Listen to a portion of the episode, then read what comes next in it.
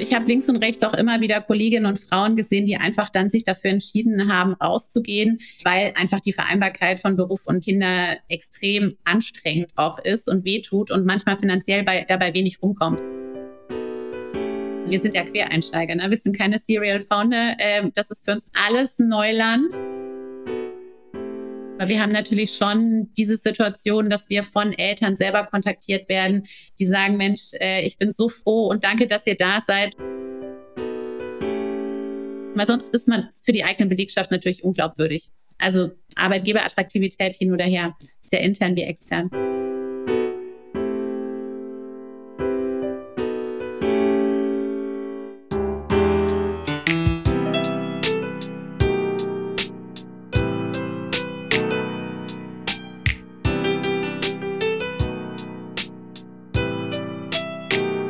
So, willkommen zurück bei Work-Life Challenge. Es ist ja, Donnerstag, der 27. Juli 2023. Gegenüber mir sitzt wiederum der wunderbare Jascha Sombrutski, live zugeschaltet aus Frankfurt.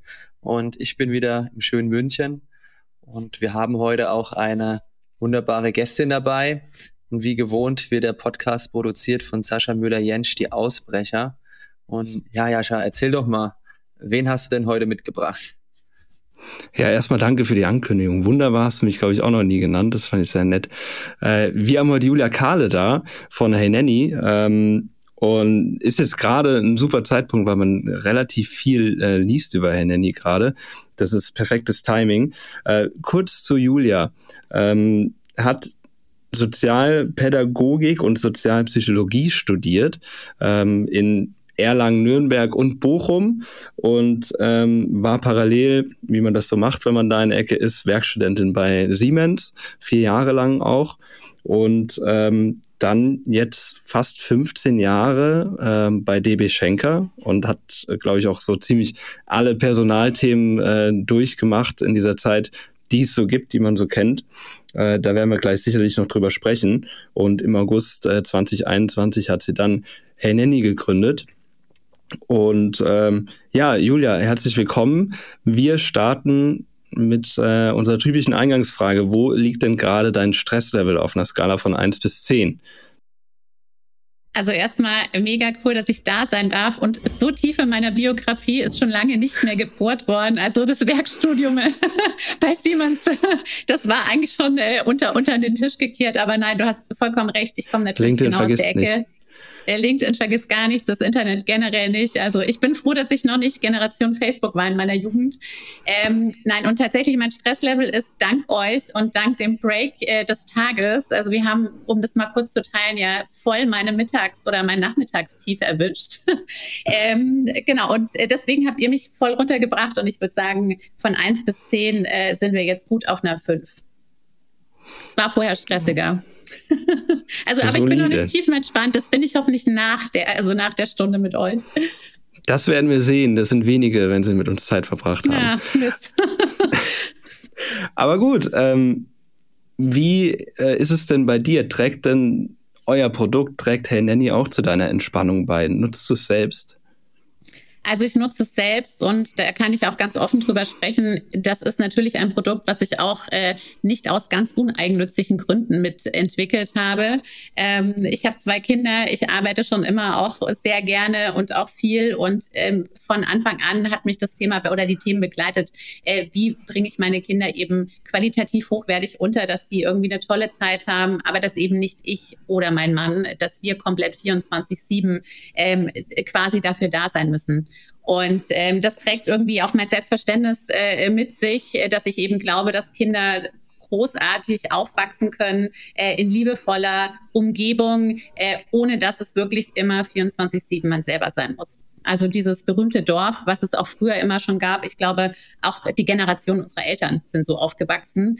Ähm, das hat man jetzt vergessen ne? in, in, dieser ganzen pädagogisch wertvollen äh, Bespaßungskindheit. Und ja, äh, meine Jungs sind schon größer, äh, aber wir haben ja auch Hausaufgabenbetreuung, Abholung äh, und Transport zum Sportverein, um da schon mal einzusteigen. Äh, und das sind durchaus Punkte, die helfen mir auch.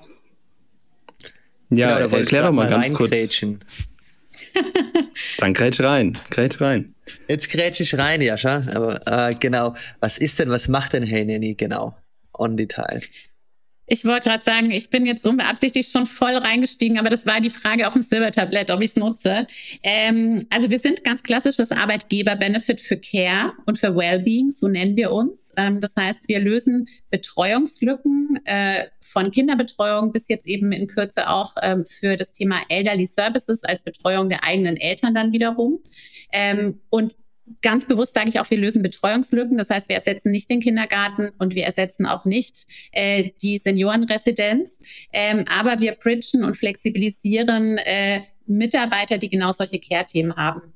Und deswegen, also das muss man wissen, unser Ansatz ist, äh, wir stellen eben vertrauenswürdige, geprüfte Nannies deutschlandweit, äh, auch über 20.000 Aktive zur Verfügung äh, und das Ganze aber über das Unternehmen. Das heißt, wir sind keine B2C, äh, kein B2C-Portal, sondern wir machen das wirklich ähm, über den Zugang von großartigen, familienfreundlichen Unternehmen, die das Ganze bezuschussen können und damit sind wir eben ein Benefit für alle. Wir wollen nicht wieder die nächste, das nächste Tool sein, das man sich halt entweder leisten kann oder nicht leisten kann. Und das, äh, genau, ist der Grund für den Ansatz. Dann erzähl uns doch mal, wie es dazu kam. Äh, vielleicht steigen wir bei deiner Konzernkarriere ein. Also du hast 15 Jahre bei DB Schenker. Ähm, wie kam es dann zu dem, zu dem Break? Was hast du so die 15 Jahre gemacht und wie kam es dann dazu, dass du gesagt hast, ja, jetzt gründe ich? Ja, ich muss ehrlich sagen, also wir können ja mal eine Hose runter. Ich werde dieses Jahr 40. Also 15 Jahre irgendwo zu sein im gleichen Konzern ist schon eine krasse Nummer. Ähm, also für mich selber. Ich, ich, war dann selbst irgendwie auch erschrocken, als ich gesehen habe, wie lange es eigentlich war.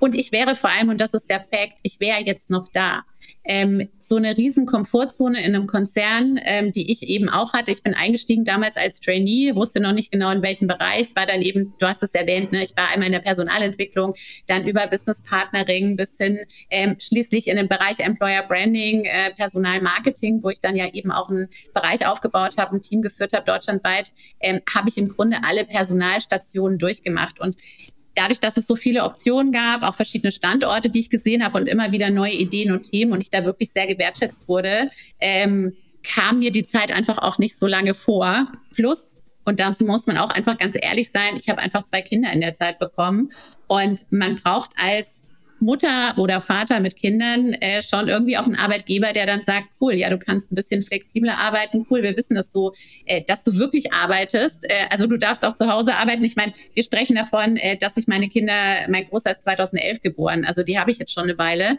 Ähm, und jetzt sind solche Themen etwas, äh, Gott sei Dank, etwas normaler, als sie damals noch waren. Aber nur durch solche Optionen und durch äh, eben auch das Standing, was ich mir vorher erarbeitet habe, konnte ich eben immer ganz coole Jobs auch trotz der Kinder weitermachen. Ja, und deswegen und wie war bin ich deine geblieben. Erfahrung? Okay, also bedeutet auch damals schon hattest du äh, beim im Bahnkonzern quasi diese Unterstützung, die man sich wünschen würde als Elternteil. Also ja, ich hatte insofern äh, gute Chefs, ich hatte Flexibilitäten, ähm, aber es hat schon wehgetan. Also ich habe links und rechts auch immer wieder Kolleginnen und Frauen gesehen, die einfach dann sich dafür entschieden haben, rauszugehen, ähm, weil einfach die Vereinbarkeit von Beruf und, und äh, Kinder extrem anstrengend auch ist und wehtut und manchmal finanziell bei, dabei wenig rumkommt. Man darf nicht vergessen, es sind ja auch so politische Hürden. Ne? Also äh, Rückkehr nach der Elternzeit äh, heißt, wenn man eben früher wiederkommt, äh, kriegt man nur äh, anteilig äh, das Gehalt, also äh, oder nur anteilig das Elterngeld. Also wenn du in diesem ersten Jahr wiederkommst, lohnt es sich im Grunde auch heute noch nicht. Ich bin nicht mehr so tief drin. Aber bei mir damals war es so, ich bin nach sechs Monaten wieder eingestiegen und habe im Grunde das, was ich verdient habe, abgezogen bekommen von meinem Elterngeld und verrechnet bekommen. Also ich habe das so ein bisschen for free gemacht, weil ich dran geglaubt habe, dass es gut ist, wieder reinzugehen. Ähm, und weil ich das eben auch für mich so entschieden habe. Aber das ist schon, es ist nicht leicht. Also es war es auch bei mir damals noch nicht leicht genug. War dann diese ganze Erfahrung, die du oder diese Eindrücke, die du stets gesammelt hast, auch im Hinblick mit deinen Kolleginnen und Kollegen, dann auch so ein bisschen so ein Mini-Push, so ein stetiger Push immer mehr Richtung Idee von Hey Nanny oder Nee, ehrlicherweise, ich muss ganz offen sein, ich hatte nie vor zu gründen, gar nicht. Ich bin einfach aus der Corona-Pandemie heraus ausgestiegen, weil einfach der Pain so groß war. Ähm, wir haben jetzt zu Hause mit meinem Mann zusammen zwei Vollzeitjobs, zwei Kinder im Homeschooling und es hat halt überhaupt nicht funktioniert.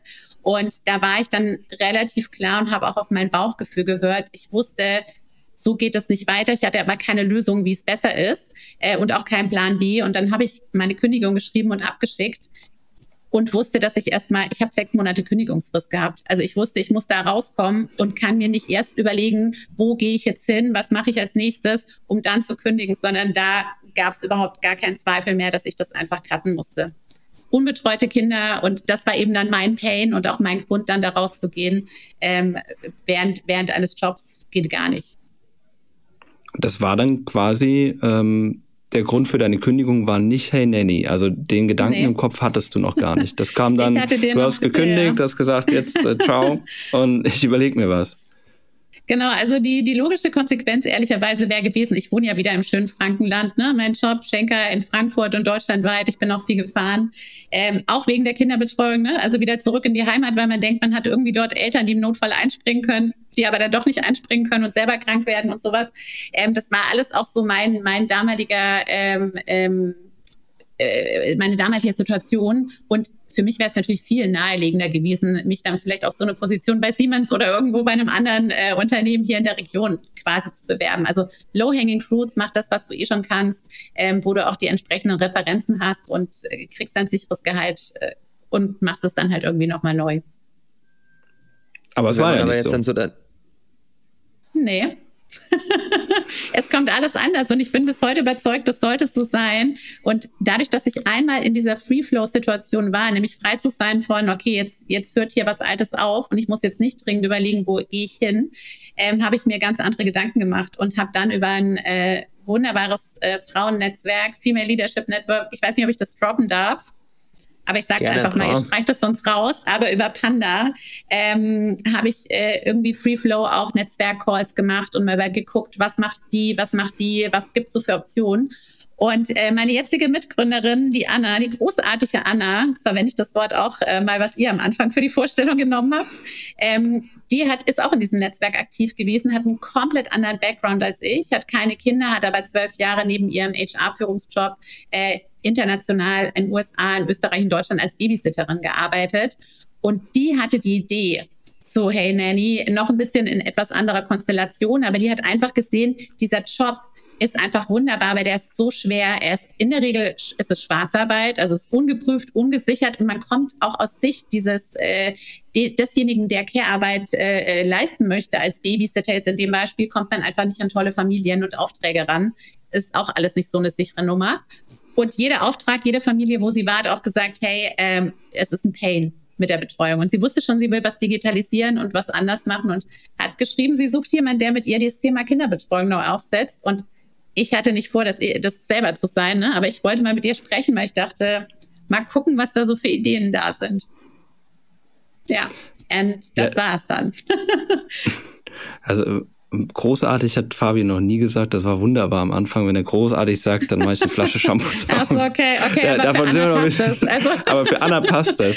Aber die hast Absolut. du über, über, über Panda kennengelernt. Ich glaube, Fabi hat auch so ein bisschen äh, unwissend geguckt. Äh, ist uns gar kein Begriff und ich finde, das können wir ganz, also sehr, sehr gerne hier droppen. Ähm, wenn das ein Female Leadership äh, irgendwie eine Austauschplattform ist, dann äh, immer gerne. Also erzähl mal ganz vielleicht ganz kurz, was, was Panda so macht. Genau, also ich habe damals bei mir in meiner alten Konzernfunktion, wir haben ein Frauennetzwerk aufgemacht dort und ich habe dort Speakerinnen eingeladen und unter anderem auch Isabel Heuer, die Gründerin von Panda, was mittlerweile ein internationales, wirklich großes Netzwerk auch ist.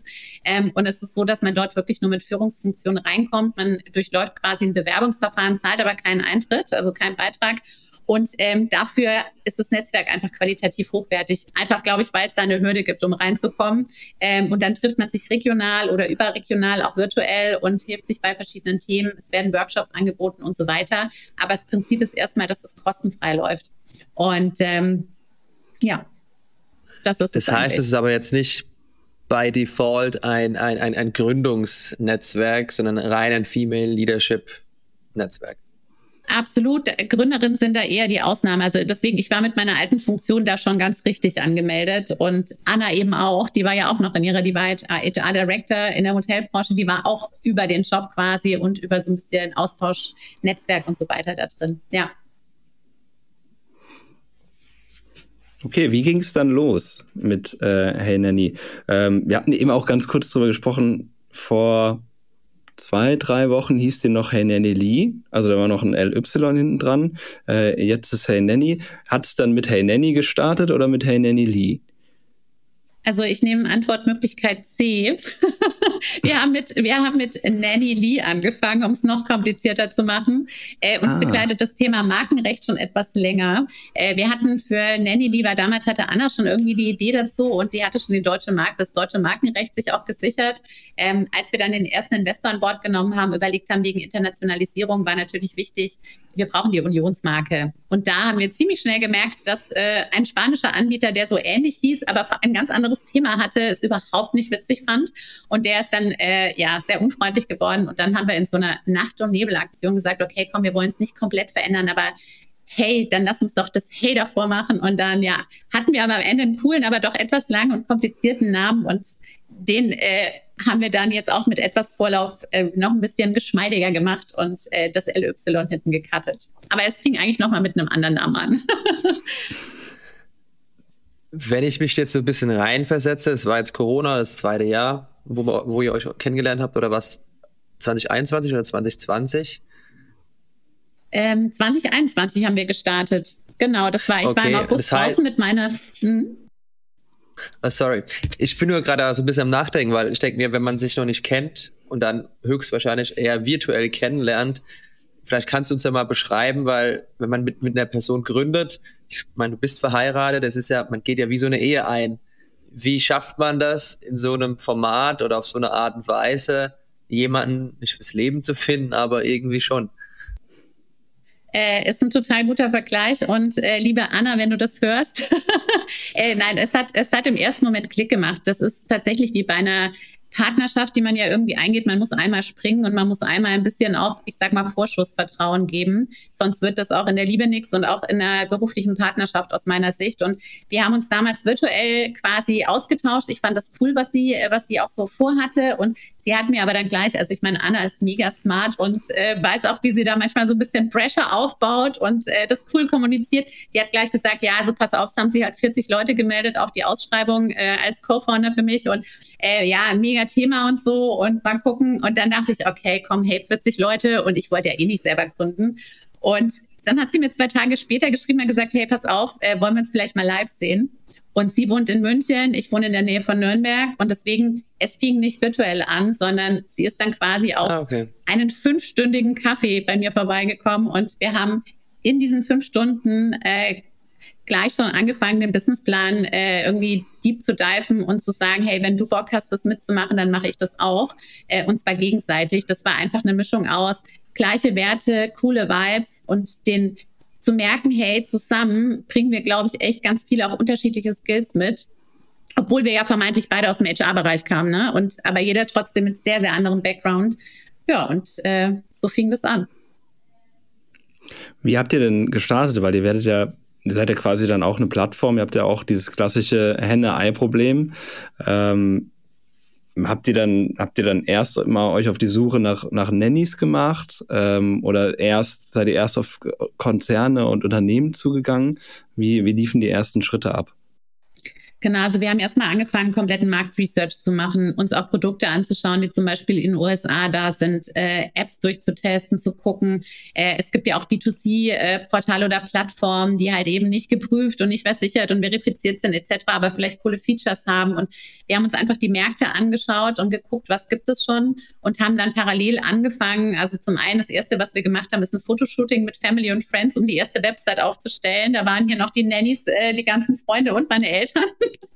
Die habe ich dazu habe ich äh, quasi überreden können. Also das haben wir alles irgendwie zu Hause gemacht, um schon mal sowas wie eine Landingpage zu haben, schon mal zu gucken, okay, hey, man muss ja irgendwie sehen, was wir vorhaben, was wir machen wollen. Mhm. Ähm, und wir haben ab Tag eins angefangen, auf LinkedIn zu erzählen, was wir vorhaben. Ähm, auch mit allen Veränderungen unseres Cases, die wir ja immer hatten. Und ich habe ganz oft gehört, äh, hattet ihr keine Angst, dass das jemand nachmacht? Und ich will lieber nicht erzählen, was ich vorhabe. Ich bereite das jetzt erstmal drei Jahre vor und dann launcht es. Und ich habe ganz ehrlich ein bisschen Mut zur Lücke und äh, keiner weiß, was morgen passiert. Aber das war tatsächlich der beste Tipp, den ich jemals auch jedem anderen geben würde, weil dadurch haben wir von Anfang an Supporter eingesammelt, Kooperationspartner, spätere Investoren, spätere Kunden und so weiter und haben uns da irgendwie auch so ein bisschen unsere Bubble aufgebaut. Und damit haben wir eigentlich angefangen. Plus dann haben wir angefangen zu programmieren und eben da natürlich auch äh, unsere Erfahrungen zu machen. Du unterbrich mich gerne, Fabi. Ich ist immer nur kurz der, der, der berühmte Finger, dass der Jascha weiß, ich grätsch erstmal rein, bevor er Damit ich die Klappe halte. Ah, okay, okay, das habt, habt ihr mich nicht eingeweiht im Vorfeld. Der, der, böse, der böse Zeigefinger ist immer so. nur für mich. Ach so, ja, bei mir macht er dann bitte so, wenn man das jetzt nicht sieht, einfach die Hand hier so an den Hals. nee, genau. du, du bist ja hier okay. zum Erzählen. Okay. Du, dich, okay, dich nee, werden super. wir nicht unterbrechen. Nee, super. Also feel free. Ich finde es super interessant, was du sagst, weil viele, die sich vielleicht jetzt in der Startup-Szene nicht so auskennen, die jetzt uns einfach zuhören, weil sie das spannend finden, wenn sie mal so ein paar andere Einblicke bekommen. Eigentlich ist so in der berühmten Startup-Welt eher bekannt, dass man in den viel zitierten Stealth-Mode geht. Sprich, man zieht sich zurück hinter einem dunklen grauen Vorhang und sagt eigentlich nur, man baut gerade an etwas und äh, lässt eigentlich niemand daran teilhaben und ist ziemlich mysteriös darüber. Und das heißt quasi, ihr habt die Leute direkt von Tag eins eben mitgenommen. Finde ich ziemlich inspirierend und wenn ich wieder gründe, äh, mal würde ich das vielleicht auch mal mitnehmen, weil klar, macht total Sinn, was ihr sagt. Ähm, am Ende des Tages ist meistens, wenn man in den Markt reingeht, ja eh genug, Pla genug Platz, vielleicht auch noch für einen Wettbewerber. Und ähm, ja, finde ich, finde ich inspirierend. Finde ich cool. Ich glaube, LinkedIn ist ja wahrscheinlich auch ein, ein, guter Kanal für euch, einfach bei einem B2B-Produkt. Äh, ist es nicht verkehrt, den aufzubauen. Und ich glaube, es ist halt auch echt immer so, die, wahrscheinlich hatte eure Idee, hatten die auch noch äh, ganz viele Leute vorher, aber man muss es halt erstmal machen. Und das, das aufzuholen, das, das schaffen die wenigsten oder generell mal den Mut zu fassen, das dann auch zu machen. Und äh, trotz, trotz der Sambas, die wir in Deutschland haben, die kopieren ja eh erst, wenn es äh, erfolgreich ist, nachweislich. und, und ich muss dazu sagen, also zum einen haben wir natürlich ganz viele Menschen getroffen, die gesagt haben, ah cool, die Idee hatte ich auch schon. Also habe ich, glaube ich, auch noch keinem erzählt, aber es kamen ganz viele, ja, also was hatte ich vor ein paar Jahren auch schon mal vor. Ähm, haben wir oft gehört, da gab es aber eben noch keine Results. Ähm, und zum anderen, äh, weil du das erzählt hast, äh, wie es so Standard in der, in der Startup-Welt ist. Vielleicht ist es ganz gut, wenn man da nicht rauskommt, sondern wir sind ja Quereinsteiger. Ne? Wir sind keine Serial Founder. Ähm, mhm. Das ist für uns alles Neuland. Und deswegen haben wir uns natürlich auch nicht an die ganzen Vorgaben äh, gerichtet. Auch jetzt beim Fundraising. Wir haben immer mal wieder von so ein paar, weiß ich nicht, wie es auch gehört, ja, that's the game. Und da haben wir nur gesagt, ja, sorry, aber halt nicht unseres, weil da haben wir keinen Bock drauf. Und da haben wir schon auch verstörte Blicke gekassiert, aber das ist unser Weg und äh, ehrlicherweise macht das auch am allermeisten Spaß, mal zu gucken, was halt, was halt für Optionen da sind. Heißt nicht, dass man damit vielleicht nicht irgendwann auch auf die Nase fällt. Ne? Also ich, wie gesagt, ich habe noch keine Langzeitstudie. Ja, apropos, äh, du kommst ja jetzt aus Konzernstrukturen, also Strukturstruktur. Äh, mhm. Wie ist es gerade für dich? Es, also ich kann mir nicht vorstellen, dass es bei euch alles super strukturiert schon abläuft in dieser Stage, wo ihr gerade seid. Also das größte Learning äh, bei meinem Austritt aus dem Konzern rein ins Startup ist No Perfektionismus, also No Perfection. Ähm, am Anfang so dieses, also was wir schon für schlechte Materialien hatten am Anfang und selbst gebastelte Flyer, Postkarten, whatever, wo ich gedacht habe, oh Gott, nein, auch unser MVP, wir haben den gelauncht. Ich meine, du hast mich vorhin gefragt, da habe ich noch nicht die Frage quasi vollumfänglich beantwortet, aber wir haben relativ schnell quasi einen MVP auf den Markt gebracht, der auch noch nicht äh, wirklich schön war. Er hat irgendwie funktioniert, äh, am Anfang auch nicht alles, aber er hat funktioniert und wir haben den Ratschlag befolgt, äh, der sehr wertvoll war ähm, äh, von einem Mentor von uns. Der hat gesagt, ihr müsst so ein Ding launchen, wenn es noch so hässlich ist, dass ihr es euren Eltern nicht sagen wollt, dass es, dass es von euch ist. Und das haben wir befolgt, auch wenn es echt eine Hürde war, weil das ist so, du lernst ja im Konzern, hey, du machst irgendwie zwei Jahre, bastelst du One-Page, überzeugst das Board, warum das halt so geil ist und warum man da Geld rein investiert und dann was bei rumkommt. Und im Startup ist ja so, du machst es mal und erkennst dann, was gut und was schlecht ist und passt es dann halt an oder äh, äh machst es, äh, bringst es wieder irgendwie, nimmst es wieder weg, weil es nicht funktioniert hat. Aber das war schon, und das ist aber auch das Geilste daran. Also das macht mir ehrlicherweise am allermeisten Spaß. Ja, ich finde es witzig, dass du das sagst, weil es war, glaube ich, sogar einer der LinkedIn-Gründer, der hat gesagt, wenn du live gehst und du schämst dich nicht für dein Produkt, dann bist du zu spät dran. So. Und äh, ich glaube, das ist, man hat ja gar keine Zeit, man braucht ja Feedback und wenn man nicht rausgeht, kriegt man ja kein Feedback. Und kann mir da sehr gut äh, vorstellen, wie das im Konzert immer ist, aber war das trotzdem nicht auch so ein bisschen so ein kultureller Schock dann am Anfang, wenn man merkt, oh fuck, eigentlich ist es jetzt noch alles gar nicht da und vielleicht aber jetzt auch zu merken, äh, ist halt jetzt auch ein bisschen größer, braucht es irgendwann Strukturen und Regeln und beim Konzern gab es sie schon, jetzt muss ich die selber etablieren. Eigentlich will ich gar nicht so cringe sein und will vielleicht nicht so viele Regeln, aber irgendwie braucht es die Regeln. Wie, wie ist es da bei euch? Mittlerweile. Absolut, absolut genauso wie du sagst, weil also zum einen, äh, wir brauchen schon Struktur, auch um zusammenzuarbeiten. Äh, die größte Umstellung ist natürlich, ich hatte vorher einen coolen Job mit einem tollen Team. Ne? Ich habe da Sachen äh, delegieren, äh, ist so eine meiner Stärken. Weißt du, wenn du dann keine Präsentation mehr selber machen musst, sondern Leute hast, ist natürlich völlig cool. Dann wieder wirklich jeden kleinen Scheiß selber zu machen und da irgendwie rumzufummeln und die Buchhaltung und die Steuer und diesen ganzen Kram, auf dem, ne, also wo ich ja echt auch schon die Krise krieg.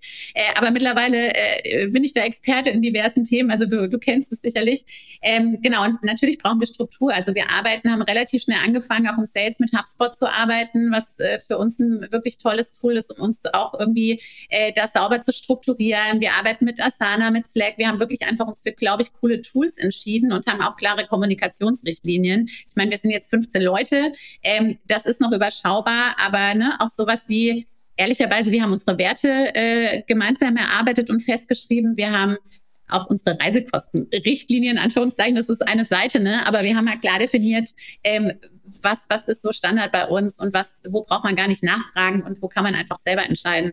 Immer im Sinne des Unternehmens, ne? ganz nach den, nach den Netflix-Gedanken, äh, äh, aber ja, ein bisschen Struktur kommt auf jeden Fall gerade rein bei uns. Ja, ich glaube, irgendwann kommt man eher an den Punkt. Also äh, kennt, kennt glaube ich, jeder. Irgendwann kommt man an den Punkt, da muss man halt auch ein paar Regeln festlegen, damit, damit ja. neue Leute sich auch schnell zurechtfinden. Also wir versuchen natürlich da irgendwie das Team mitzunehmen und auch nicht zu viele Regeln aufzusetzen, aber so ein bisschen hilft natürlich schon, dass man nicht jedes Mal wieder diskutiert über alles und dann sich da verliert, weil Zeit ist Geld und irgendwie Zeit ist das, was wir am wenigsten haben. Und ähm, weil es so eine wichtige Frage ist und ich da vorher irgendwie äh, groß über was anderes noch erzählt habe, diese Henne-Ei-Thematik und dass wir gar nicht wussten, wir wussten nicht am Anfang, was ist das richtige Vorgehen. Ne? Wir haben auch das einfach ausprobiert. Wir haben dann erstmal, unsere erste Stadt war München, also die ersten 1000 geprüften, verifizierten Nannies hatten. Also wir haben tatsächlich mit, äh, ist es das Ei oder die Henne, also mit, mit der, der, der Nanny-Seite quasi angefangen, ähm, die zu poolen, zu gucken, kriegen wir genug Bewerber, wie, wo kriegen wir die her, über welche Aktionen äh, sind die bereit, sich prüfen zu lassen und so weiter. Ähm, und als wir 1000 hatten, haben wir München aufgemacht und dann haben wir einige Monate B2C vertestet, also wirklich alle Features durchprobiert, das Produkt einfach ähm, äh, marktfit gemacht und parallel angefangen mit Kunden zu sprechen und denen anzubieten, was wir haben. So, und dann haben wir parallel, haben wir irgendwie die zehn größten Städte aufgemacht, dann haben wir deutschlandweit geschaltet und ähm, dann haben wir, also das ist irgendwie alles parallel gemacht, die ersten coolen Kunden, ne? Johnson Johnson, Böhringer Ingelheim und so weiter. Wir haben echt ein paar richtig große, coole Kunden auch sehr früh an Land gezogen. Ähm, und das hat uns natürlich bestärkt, ne? dass das Thema gerade echt richtig ist und dass es auch vom Vorgehen passt. Aber wir wussten es nicht, äh, welche Seite quasi mit was wir anfangen sollen. Und wie kommt man an die Nannies? Also, wer habt ihr Stellenanzeigen geschaltet? Wie, wie finde ich Nannies? Also da hilft uns jetzt tatsächlich unser Background aus HR und auch Recruiting. Ähm, äh, wir haben alles vertestet. Ne? Wir haben mit Facebook Ads, Google Ads angefangen, über diverse Portale zu gehen und wir waren auch, wir haben Guerilla-Aktionen live gemacht, waren in den Städten, haben in Cafés äh, Postkarten ausgelegt und so weiter.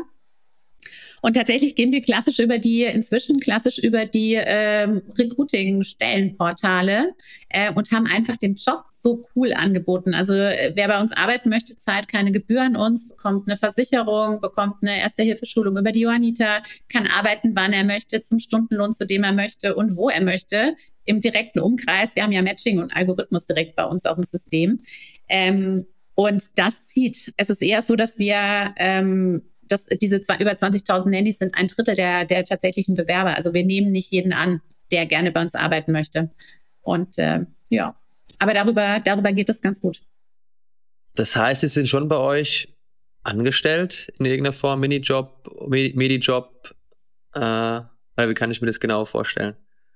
Genau, also die arbeiten als Selbstständige bei uns. Wir sind quasi die Vermittler. Ah, okay. Wir haben das Portal, aber die arbeiten mhm. schon als Selbstständige mit Gewerbeschein oder als Minijobber.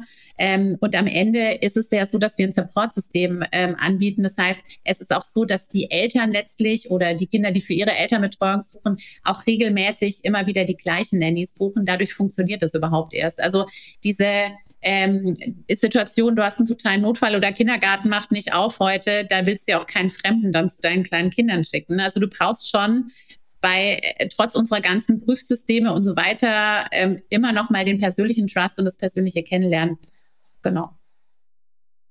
Und als Arbeitgeber, als äh, Arbeitgeberin mache ich dann äh, eine klassische Entgeltumwandlung, quasi, wenn ich das, äh, wenn ich dazu beisteuern möchte, dass meine Mitarbeitenden eine Nanny bekommen. Genau, also zum einen ist es total einfach, kein Aufwand für die Unternehmen. Die können uns auch erstmal so implementieren, können gucken, wie ist das Nutzerverhalten der Mitarbeiter. Bei uns kann man das auch einfach alles sehr transparent sehen. Ähm, und dabei würde dann würden dann quasi die Mitarbeiter selber reingehen, geben das Alter ihrer Kinder oder ihrer Eltern an, wo sie wohnen, was sie für Filter brauchen, Hausaufgabenbetreuung, was auch immer. Ähm, und dann bekommen sie Profile angezeigt von den Nannies, können sich das selber durchklicken, gucken, wer passt ihnen, können mit denen chatten, können die kennenlernen, können die buchen zum Testen und dann auch regelmäßig in ihr Supportsystem quasi aufnehmen. Dabei zahlen die Mitarbeiter quasi selber. Die haben aber auch durch uns, die Belege sind ja bei uns im Portal abrufbar, den Steuervorteil, den privaten Steuervorteil. Also ohne, dass die Unternehmen noch irgendwie bezuschussen, können die Mitarbeiter sich ähm, diese 4000 Euro pro Kind pro Jahr mit unseren Rechnungen auch geltend machen. Das heißt, du hast am Ende dann eben nicht mehr die 15 Euro, äh, die du für die Stunde zahlst, der Nanny, sondern hast das eben abzüglich deines Steuervorteils. Also viel günstiger. Und darüber hinaus, das ist das, was du sagst, können Unternehmen eben den geldwerten Vorteil nutzen. Und spannenderweise, jedes Unternehmen, das ja ne, gesagt kriegt, hey, wir sind Startup, wir haben Benefits, ne, äh, nutzt doch den geldwerten Vorteil, sagt ja immer, ja, den nutzen wir schon. Wir haben ja schon irgendwie VGN-Tickets oder wir haben ja schon irgendwas anderes. Bei uns ist das ein anderer Topf. Das ist reiner Topf für die Themen, fürs Thema Care. Das heißt, sowohl die Kinderbetreuung als eben auch künftig die Seniorenbetreuung kann darüber geltend gemacht werden und auch sehr simpel in der Abwicklung. Dafür haben wir ein HR-Dashboard, wie so ein Urban Sports Club. Das heißt, die Unternehmen bekommen unser Dashboard freigeschaltet, können CSV Excel hochladen mit ihren Mitarbeitern und können dann auch bei den großen Corporates eben an den Standorten individuell, können auch Teamleiter, Schichtleiter, was auch immer machen, ähm, können dann einfach Guthaben durchreichen. Das heißt, Stunden, Freistunden an den Max Müller oder die Maike Schmidt weitergeben und die haben es direkt auf ihrem Portal aufgebucht. Genau, und so funktioniert das am Ende es ist ja dann doch, dann werdet ihr ja doch eher dem Namen HR Tech tatsächlich gerecht, weil ich dachte eher so, ah, okay, HR Tech ist eine Plattform jetzt bei euch, das macht ihr, aber mittlerweile jetzt so mit Dashboard und so weiter, das ist, habe ich unterschätzt, gebe ich offen und ehrlich zu. Ich dachte, da steckt ja deutlich mehr dahinter. Es ist alles gewachsen. Ne? Wir hatten ganz am Anfang, als wir gestartet sind, haben wir es noch manuell gemacht äh, und äh, das Dashboard eben aufgebaut, weil wir schon finden, zum einen wissen wir selber aus unserer Vergangenheit im HR-Bereich, du hast keine Zeit. Ähm, zum anderen kommt es jetzt gerade, gibt gerade keiner Geld aus für Benefits und nichts für, für nicht unnötige Sachen, die nicht genutzt werden. Das heißt, ich, wir sind immer dafür, dass man moderne Tools nimmt, digitale Sachen, wo man auch wirklich äh, tracken kann, was wird verwendet, was wird nicht verwendet. Ähm, und das war unser Anspruch bei der Sache eben auch, ja. Okay, dann noch einmal zusammenfassend zum Verständnis. Ähm, es handelt sich um einen anderen Topf als den Sachbezug, wo wir von 50 Euro pro Monat sprechen, sondern sind, es sind dann, was hast du gesagt, 4000 Euro pro Jahr, die man steuerfrei aufwenden kann für Kinderbetreuung zum Beispiel. Privat. Das heißt, das ist genau, das ist der steuerfreie Betrag, den man privat hat. Und das Unternehmen hat auch einen äh, geldwerten Vorteil, der auch sechs, äh, 600 Euro im Jahr ist, also auch diese 50 Euro pro Monat. Ja, aber es sind Euro. nicht die mhm. gleichen. Und die nutzt in der Regel keiner. Was manche Unternehmen ja machen schon, dass sie zum Beispiel Kindergartenbeiträge bezahlen. Da kann man ja auch irgendwie nochmal 200 Euro, glaube ich, im Monat durchgeben. Das ist nicht dasselbe. Ähm, ich kann den Paragraphen leider immer noch nicht auswendig, auch wenn ich ihn jetzt schon so oft irgendwo zitieren musste, aber wir können ihn ja gerne irgendwie vertecken oder verlinken oder äh, wir, wir präsentieren ihn auch gerne bei, wenn sich nach dem Podcast irgendwann Interessierte finden. Ähm, genau, aber es ist auf jeden Fall äh, jetzt ja schon mehrfach approved und nicht der gleiche. Ich werde es mir auf jeden Fall angucken, wieder was gelernt. Ja. Jetzt würde ich ganz gerne noch eine Frage auf jeden Fall, noch mal eine inhaltliche Frage loswerden, eher so ein bisschen so eine These ich würde jetzt einfach mal sagen, mit Hey Nanny sorgt ihr dafür, dass die Eltern mehr arbeiten, mehr Karriere machen können und weniger bei den Kindern sind. Wie siehst du das? Also auch wenn ich ja in der Intro schon zugegeben habe, dass ich sehr gerne arbeite und wir hier so ein Vollzeit-Arbeitskonstrukt mit Kindern haben, sehe ich das ein bisschen anders. Ähm, also unser übergeordnetes Ziel ist, Menschen, die Care-Arbeit leisten, zu entlasten. Das heißt, nicht primär das Interesse natürlich der Unternehmen ist, dass wir sie entlasten, damit sie mehr Zeit für die Arbeit haben und produktiver sind etc. Also dieses Wellbeing und Mitarbeiterbindungsding. Ähm, uns kann man aber, wenn das Unternehmen uns eingekauft hat, auch privat nutzen. Das heißt, sich mal einen Slot für einen Sportkurs, ne, ich gehe zum Yoga oder für die Beziehung, ich gehe abends essen, äh, da die Betreuung zu holen, das kann ich eins zu eins genauso machen. Und dann geht es nicht in erster Linie darum, äh, dass wir jetzt Leute arbeitsfähig machen, damit sie noch mehr arbeiten können. Natürlich ist das das Interesse auch der Unternehmen und damit spielen wir, damit sie da bezuschussen, ähm, sondern es soll durchaus äh, für eine wirklich angenehmere Vereinbarkeit und Flexibilität äh, mit diesem Care-Thema auch dienen. Und meine ganz persönliche Meinung würde ich auch super gerne noch staten, weil gerade beim Thema Kinder, äh, beim Thema Eltern bin ich noch nicht so drin in der persönlichen Rolle. Ähm, gibt es ja immer verschiedene Wege und dann gegenseitiges Bashing. Ne? Die einen bleiben zu Hause, die anderen arbeiten sich kaputt und Kinder dürfen auch nicht fremdbetreut werden, um Gottes Willen. Äh, aus meiner Sicht ist es niemand Fremdes, ne? wenn man sich äh, zusätzliche liebevolle Unterstützung holt äh, und oftmals auch besser, wenn es nur, nicht nur die Eltern machen, auch für die Kinder. Ähm, aber ich finde, das ist eine sehr persönliche Sache da gibt es keinen richtigen und keinen falschen Weg. Und ich würde mich sehr davor hüten zu sagen, hey, das ist die einzig richtige Lösung, sondern ich finde, wir sollten generell toleranter werden und Kinder sind sehr individuell und Eltern sind auch sehr individuell und jeder weiß irgendwie am besten, wie er glücklich wird. Also wir wollen einfach nur dazu beitragen, dass man die Wahl hat und nicht, dass wir sagen, ihr müsst es so machen. Ja, sehr gut zusammengefasst. Ja. Ihr habt, ähm, ihr seid jetzt sehr, sehr stark in der Presse vertreten, weil ihr jetzt gerade eine Finanzierungsrunde abgeschlossen habt. Ähm, erstmal herzlichen Glückwunsch, äh, Glückwunsch dazu. Äh, 1,6 Millionen, sagt die Presse. Was Vielleicht können wir kurz einen Einspieler machen, Jascha, ausnahmsweise, weil ist unser Haus- und Hofproduzent Sascha nicht da. Das testen wir jetzt mal kurz aus. Wie, wie soll ich das, was soll ich denn jetzt machen? Soll ich den hier machen? Ein Applaus, irgendwie was, was ich habe drei zur Auswahl und die passen alle nicht, aber wir machen so. Ja! So, ganz das war, toll. Das war jetzt Ein die Finanzierungsrunde oder der Jubelfilm. Ja, ich, ja. Weil ich, Fabi wollte einfach, ah, Fabi wollte einfach was it. ausprobieren. Ich glaube, das ist halt dieses klassische, wenn die Katze aus dem Haus ist, dann Tante Ja, sehr gut. Ich, ich freue mich, dass ich in der Folge dabei bin. Also. ja, ja. Das wird man auch nie wieder hören, weil wir ja. jetzt äh, hier nach richtig auf den Deckel bekommen vom Sascha. Aber genau, äh, wie geht es jetzt weiter mit der Finanzierungsrunde? Und hättest du gedacht, dass es so schnell geht, dass ihr auch, ja, es, es, es ist gar nicht wenig Geld äh, so schnell auftreibt? Äh, ja, es ist gar nicht wenig Geld. Also wir hätten jetzt tatsächlich auch noch mehr raisen können, äh, um da jetzt mal in der aktuellen Situation auch zu zeigen, hey, es geht doch noch. Ähm, allerdings so schnell, äh, da räume ich auch gerne mit so ein paar Mythen auf. Also ich habe mir auch, ne, ich mache bei uns das ganze Fundraising und ich habe, wie gesagt, keine Erfahrung auch da.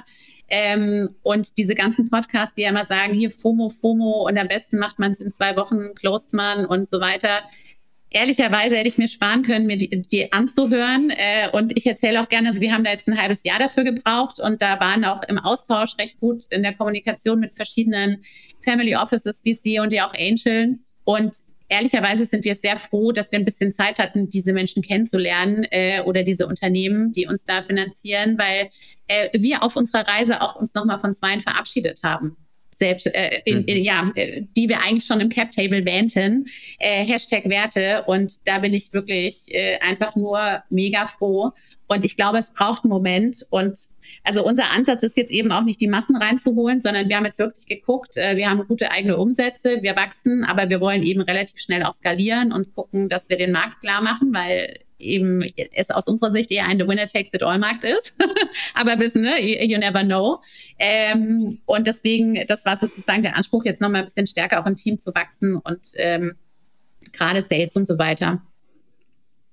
Darauf muss aber bei den Werten nach, nachhaken. Oh, ja, schau jetzt. auch nachhaken, oder? Wolltest du auch? Ich will was, Frag. nee, ich will was anderes, aber komm, darfst. Machen wir gerade die, die Werte. Ähm, du hast gesagt, ihr habt, ihr habt Investoren, potenzielle Investoren abgelehnt, weil sie nicht euren Werten entsprechen. Was für Werte waren das, denen sie nicht entsprochen haben?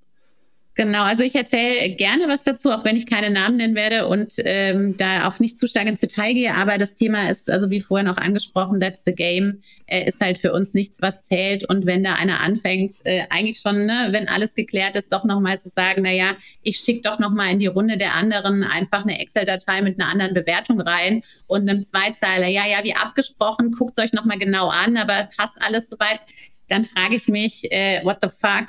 Äh, und dann haben wir auch ja. einen Call gehabt danach und gesagt, bitte lasst uns mal sprechen. Also das fand ich total uncool. Ähm, aber eben auch noch andere, die anderen mit reinzuziehen nach dem Motto.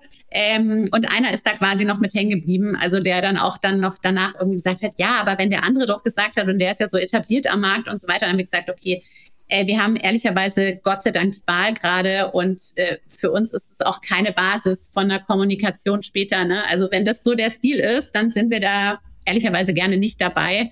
Ähm, und ja, also das war so more or less ohne Details so ein bisschen der Aufhänger unserer Entscheidung. Fühle ich, fühle fühl ich ja. auf jeden Fall. Also ist auch, ist auch, äh, ja, glaube auch der Weg um langfristig auch erfolgreich mit den Investoren auch zusammenzuarbeiten, weil irgendwann werden diese ja auch GesellschafterInnen und dann äh, arbeiten wir zusammen und nicht irgendwie gegeneinander.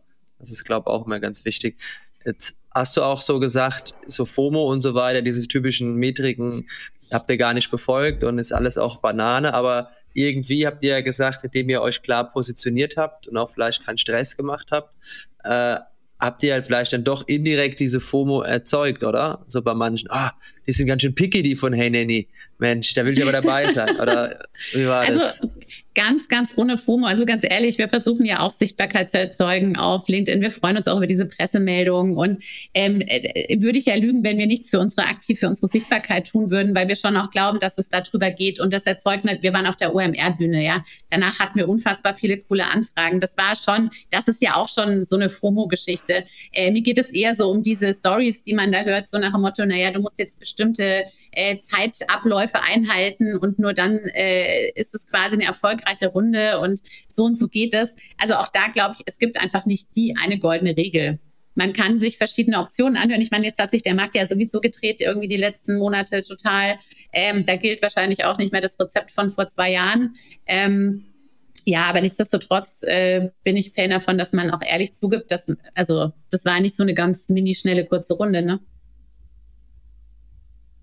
Und was ist denn dann jetzt euer Ziel? Der Jasch hat schon so ein bisschen gefragt, äh, wo die Reise hingeht. Was ist denn, würde mich mal interessieren, das berühmte Endgame? Wo soll es denn so ein bisschen hingehen? Ihr wollt jetzt schnell skalieren, ihr wollt den Markt für euch beanspruchen. Ist es dann eher so Richtung ja, Profitabilität bald und wir bauen uns unser Familienunternehmen auf oder ist irgendwann, wir würden eigentlich gerne das dann irgendwann abgeben? Also wir haben ja, wir haben uns ja total bewusst für diese Investorengeschichte entschieden, um nicht jetzt organisch langsam zu wachsen, dann vielleicht irgendwann nicht mehr am Markt zu sein. Also unser tatsächliches Endgame oder Endziel ist einfach, dass wir so vielen Menschen, also der Riesentraum ist, dass wir europaweit flächendeckend Standards sind in familienfreundlichen Unternehmen und Mitarbeiter nicht mehr den Pain haben, was mache ich denn jetzt, ist meine Betreuung ausgefallen, sondern dass wir wirklich, also Ziel ist jetzt gar nicht in Richtung, hey, wir verkaufen irgendwann mal und liegen dann irgendwie unter einer Palme oder wir machen da unser, unser Standard-Familienunternehmen draus, sondern eher dieses, wir wollen es schaffen, egal wie, entsprechend das uns zu etablieren als das Standard, äh, als der Standardbaustein für moderne Vereinbarkeit. Ähm, und ich glaube, wenn wir das schaffen oder in die Richtung kommen, dann äh, bin ich einfach eh mega happy und liege dann so oder so unter dem, äh, auf der, weiß ich nicht, unter der Palme. Ob es dann die in meinem, weiß ich nicht, auf meiner, auf meinem Balkon ist oder irgendwo woanders, wird sich dann noch raus, äh, rausstellen, ja. Wenn, äh, also jetzt ganz kurzfristig oder mittelfristig ähm, habt ihr ja schon verkündet, wollt ihr, wollt ihr Richtung Österreich dann expandieren. Äh, die großartige Anna kommt ja, glaube ich, aus Österreich. Yes. War das der Grund oder gibt es noch äh, gibt's andere Gründe dafür, dass das jetzt der erste Schritt ist?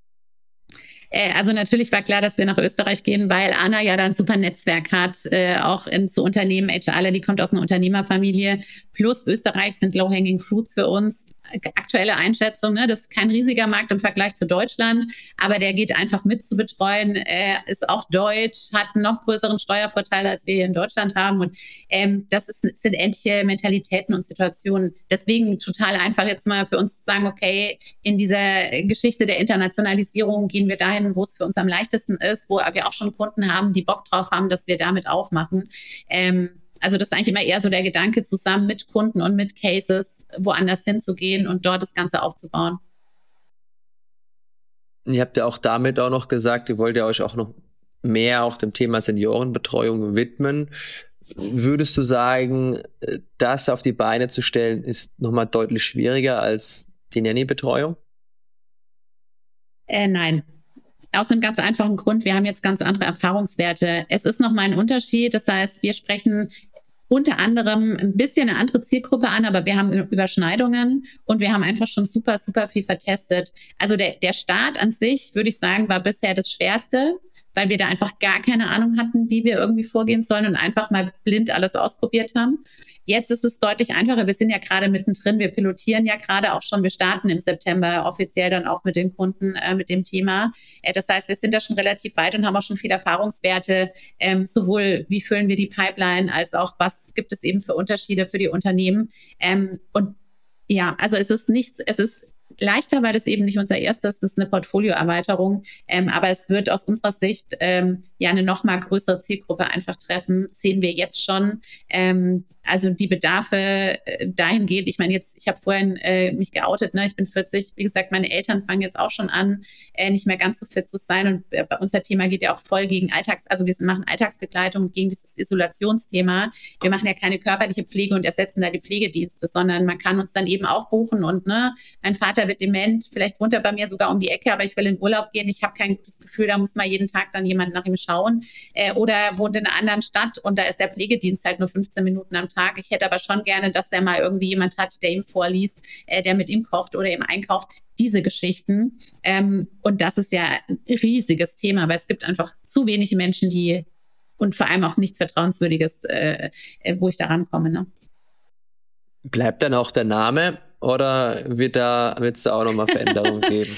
Also der Stand, der jetzige Stand, ihr Lieben, ist, dass wir den lassen, so wie er jetzt ist. Das ist unsere, unser finally, äh, Final Rebranding und in der Tat haben wir ihn deswegen auch einmal dieses LY hinten, äh, hatten wir jetzt auch schon seit einem halben Jahr, ist das in der Planung und Markenrechtsbeantragung und so weiter ähm, vorbereitet, einfach weil diese Portfolioerweiterung mit den Senioren für uns nicht mehr in dieses süße, kindliche, ne? also es hat ja nichts nur mit einer Komplexität zu tun, aber so ein LY hinten verbindet man schon sehr mit diesem Childcare und ähm, Nannies ohne LY sind für uns eben die Menschen, die auch Senioren und Kinder betreuen. Einfach liebevolle Menschen, die da Bock auf diese Care-Themen haben und äh, geprüft sind.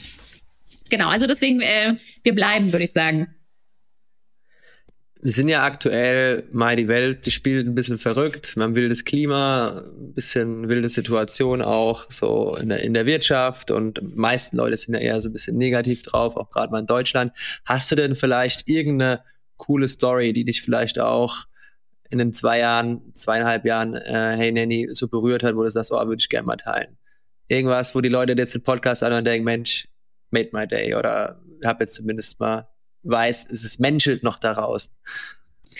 Also ich habe jetzt, ich habe viele Sachen, die mir gerade durch den Kopf liegen. Ich will jetzt natürlich auch nicht hier voll unser, unser, äh, unsere Werbetrommel rühren, aber wir haben natürlich schon diese Situation, dass wir von Eltern selber kontaktiert werden, die sagen, Mensch, äh, ich bin so froh und danke, dass ihr da seid. Und wir haben das jetzt, ich meine, mal gucken, wie wir das jetzt auch natürlich in den nächsten Jahren, wie individuell wir das anpassen können auf die Cases. Aber wir hatten eben schon sehr individuelle Fälle, für die wir dann extra nochmal rekrutet haben und geguckt haben, dass wir es staffen können. Ne? Also ähm, und da haben wir es sehr sehr, sehr auch berührende Rückmeldungen teilweise von Eltern bekommen und viele, die sich auch melden. Also das habe ich manchmal, dass ich mir denke, wie krass, dass sich jemand völlig Fremdes Zeit nimmt und mir zum Beispiel bei LinkedIn irgendwie eine halbe Seite Roman schickt und mir sagt, wie toll das ist, was wir machen und dass wir bitte nicht aufhören sollen und dass ne, das irgendwie so eine Hoffnung gibt. Und das sind so Sachen, das sind dann nicht mal mehr unbedingt Kunden oder Nutzer oder so, sondern einfach Menschen, die das sehen und sagen, geil, es gibt irgendwie gute Ideen noch und nicht irgendwie die 180. weiß ich nicht, äh, wie scanne ich jetzt meine Folien richtig ein, äh, Lösung, sondern ähm, irgendwie gesellschaftlich relevant. Und das berührt dann schon. Ähm, vielleicht, ich vielleicht darf ich teilen, dass wir mit Social Bee äh, zusammenarbeiten. Das ist ja, mhm. also die supporten wir. Das ist ähm, eine ganz tolle Organisation, gemeinnützig, die ja ähm, Frauen, ähm, geflüchtete Frauen in Arbeit bringen in Deutschland. Ähm, und mit denen arbeiten wir zusammen. Da war eben auch waren eben auch sehr, sehr tolle ähm, Rückmeldungen da. Also die brauchen ja, wenn die in den Job gehen und mit ihren Kindern in Deutschland sind, auch Betreuung und können sich das natürlich nicht leisten. Äh, völlig klar. Und die unterstützen wir eben so. Und das ist zum Beispiel auch was, ich habe diese Möglichkeit nur, weil wir dieses Portal haben. Ich sowas, äh, solche Möglichkeiten äh, sind in einem Corporate Job nicht möglich. Da kann man sich auch mal großzügig zeigen oder sagen, cool, ich gucke da irgendwo mal ein drücken Auge zu. Aber das sind schon so Momente, da weiß ich dann auch, warum wir das machen. Vielleicht noch ähm, ja zum Thema zum Thema Ideen und, und Verbesserungen. Ähm, wir haben selten so viele Leute mit so viel äh, HR-Erfahrung wie, wie dich hier sitzen. Äh, gibt es, ich denke mal, ein großes Thema gehst du jetzt selber an, aber gibt es aus deiner Sicht noch große Themen im Bereich Employer Branding, im Thema HR, die, die, die ganz dringend angegangen werden müssen, wo sich was tun muss? Also ich glaube, ich erzähle nichts Neues für alle, die irgendwie im HR sind, aber ich glaube, es gibt grundsätzlich ähm, zwei große Sachen. Das eine ist, bevor man irgendwie anfängt, Changes zu machen und Dinge zu implementieren, muss man einfach dringend anfangen, mit den Menschen zu sprechen, die es betrifft. Ähm, auch das Thema ne, Mitarbeiterbefragung und so weiter äh, ist ja irgendwie auch eine Wissenschaft in vielen großen Unternehmen. Ähm, es hilft aber, wenn man das runterbricht auf die einzelnen Teams und wenn man trotz dieser Remote-Kultur und dem, was sich so auch einschleicht und den ganzen KPIs, nach denen man arbeitet, einfach mal echt mit seinem Team spricht und sagt, okay, was braucht ihr von mir oder von uns und das dann irgendwie bündelt. Also ich finde, man müsste viel mehr wirklich bedarfsorientiert auch im HR unterwegs sein, äh, bevor man irgendwo reingeht. Ähm, und zum Thema Employer Branding, weil das habe ich ja selber lange ge gemacht, ähm, kann ich nur sagen, ähm, man muss das, was man stated, auch leben. Also es reicht nicht. Ne? Bei uns gibt es zum Beispiel ja ein familienfreundliches Siegel. Das kriegt man nicht einfach nur, wenn man uns einkauft und sagt, hey, wir machen jetzt was mit Hey Nanny, sondern wir gucken uns schon auch an. Da gibt es einen kleinen Fragebogen, äh, wie denn generell mit den Mitarbeitern umgegangen wird. Also gibt es da Möglichkeiten, flexibel zu arbeiten ne? und, und da irgendwie sich sonst so, also ich sag mal die Standards. Ne? Also wird das wirklich gelebt oder nutzt man uns jetzt als, äh, ne, wir sind das familienfreundliche, äh, die familienfreundliche Company. Und das ist was, also wenn man das nach außen stated, finde ich, muss man unbedingt ganz dringend intern anfangen, das auch zu leben und umzusetzen, weil sonst ist man für die eigene Belegschaft natürlich unglaubwürdig. Also Arbeitgeberattraktivität hin oder her, ist ja intern wie extern. Hm.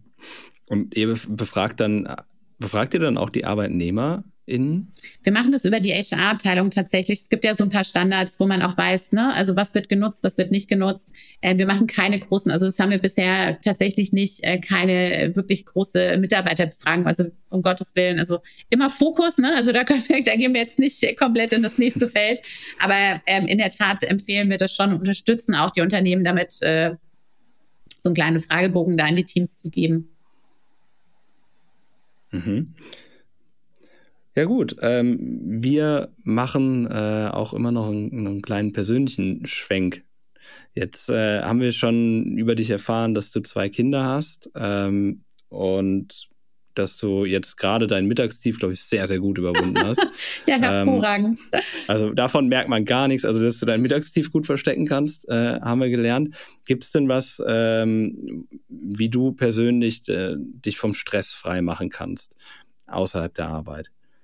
Jetzt habt ihr ja die Work-Life-Challenge ausgerufen und deswegen finde ich diese Frage so toll, weil ja, ich glaube, da ist man egal in welcher Funktion und was man macht und wie viel man arbeitet, nie frei von, äh, dass man neben den ganzen Jobthemen, die jetzt auch bei mir wirklich mich total inspirieren und, und bereichern, ähm, mal rauskommt und zur Ruhe kommt. Und ähm, ich bin ein riesiger Fan geworden vom Zen-Kloster. Ähm, ich war da jetzt schon äh, wiederholt und plane das jetzt auch wirklich jährlich zu machen. Ähm, einfach mal fünf Tage rauszugehen, zu meditieren im Allgäu und ähm, wirklich kein Handy zu haben. Wir haben vorhin mal kurz die Handynutzung angesprochen. Also meine, meine Bildschirmzeit ist ja sehr hoch und in den fünf Tagen wird die quasi auf null runtergeschraubt. Und es tut manchmal ganz schön weh, mit sich selber irgendwie eingesperrt zu sein und ähm, mit den eigenen Gedanken. Aber das ist hinterher, das ist wie der größte, beste Luxusurlaub für mich selber. Wie oft machst du das? Also ich habe mir vorgenommen, das jetzt jedes Jahr zu machen, einmal. Also mehr, genau. Das ist mein Urlaub. Aber der ist wirklich und, sehr gut. Äh, also ich bin natürlich unwissend. Äh, ist es dann auch mit Schweigen verbunden? Ja, es ist mit Schweigen verbunden oh. und ich meine, dir wird jetzt nicht das Handy abgenommen. Du könntest rein theoretisch, könntest, könnte ich auch irgendwie zu Hause anrufen und mal fragen, ob alles okay ist. Aber ähm, ich entscheide mich dann dafür zu vertrauen, dass alles okay ist, solange mich keiner irgendwo äh, rausklingelt über die Rezeption. Und ähm, nee, also es ist tatsächlich so, man redet eben nicht mit den anderen. Das sollten wir vielleicht auch mal machen. Ist so das Gegenteil vom Wird Podcast. Wird dann schwierig, wollte ja. ich gerade sagen, mit dem Podcast. Schwe wir, wir, machen mal einen Betriebs Betriebsausflug ins Schweigekloster. Ja. Das, das wäre eine gelungene Abwechslung. Ja, also ich muss sagen, ich empfehle, äh, ich empfehle das alleine hinzugehen. Also ich, Anna geht dieses Jahr auch in mein Kloster, dass ich sonst gegangen bin, weil ich so hart geschwärmt habe. Also von daher, ich würde eher separat gehen. Und gibt es irgendwas im Alltag, was dich runterbringt? Weil einmal im Jahr ist schön und gut, aber man hatte immer mal wieder so Peaks im Alltag. Also meine Kinder erden mich total. Also wenn ich irgendwas habe, wo ich weiß, egal was ich sonst so falsch mache, versauere oder was ich für Risiken habe, solange es denen gut geht, ähm, bin ich safe. Also seit ich die habe, bin ich sowieso viel mutiger und natürlich auch gestresster, weil es viel Arbeit ist. Ne? Aber äh, die bringen mich runter ähm, und auch auf dem Boden der, der Realität zurück. Da, da kann ich so tolle Lobeshymnen auch über irgendwie virtuell kriegen und äh, Feedback von Kunden. Wenn das Abendbrot dann halt scheiße geschmeckt hat und ich das genau so äh, wiederbekomme, dann äh, bin ich äh, ne, back to reality. Ähm, aber ja, ich meine, ich gehe ab und zu laufen. Ich, ich schaffe es nicht so oft. Ich gehe gerne irgendwie raus in die Natur und ähm, versuche da auch so ein bisschen wie dieses Mini-Kloster einfach mal eine Ruhe zu haben, mit keinem zu sprechen und ähm, für mich selber mal auch so die ganzen Events und Themen, die da ja dauernd kommen, einfach so, so ein Recap zu machen eigentlich. Ja, schön. Dann nehmen wir das mit. Ähm, dann würde ich sagen, äh, also Mittagstief super überwunden. Ja. Ich hoffe, ich hoffe, du bist, bist jetzt auch wieder äh, so Aktivitätslevel 10. Ähm, wir haben dich da, da gut Voll. rausgeholt. Und äh, ja, sehr inspirierend. Vielen Dank für deinen Input, für deine Geschichte. Ähm, und ich würde sagen, wir, wir, machen, wir sprechen uns einfach in ein bis zwei Jahren nochmal und dann guckt ihr, ob ihr, gucken wir, ob ihr noch Herr Nenny heißt. und, und, wie hoch der äh, Stresslevel ist und das tief, ja. ja. Und wir, ja, ja, genau. Äh, vielleicht, ja, ich, vielleicht liegst super. du dann schon, vielleicht liegst du dann schon auf dem Balkon unter deiner Palme. Ja. In Mittelfranken. Das Endziel. Das Endziel. In Mittelfranken. Sehr gut. Julia, vielen Dank. Vielen Dank, Julia. Danke euch. Tschüss, tschüss.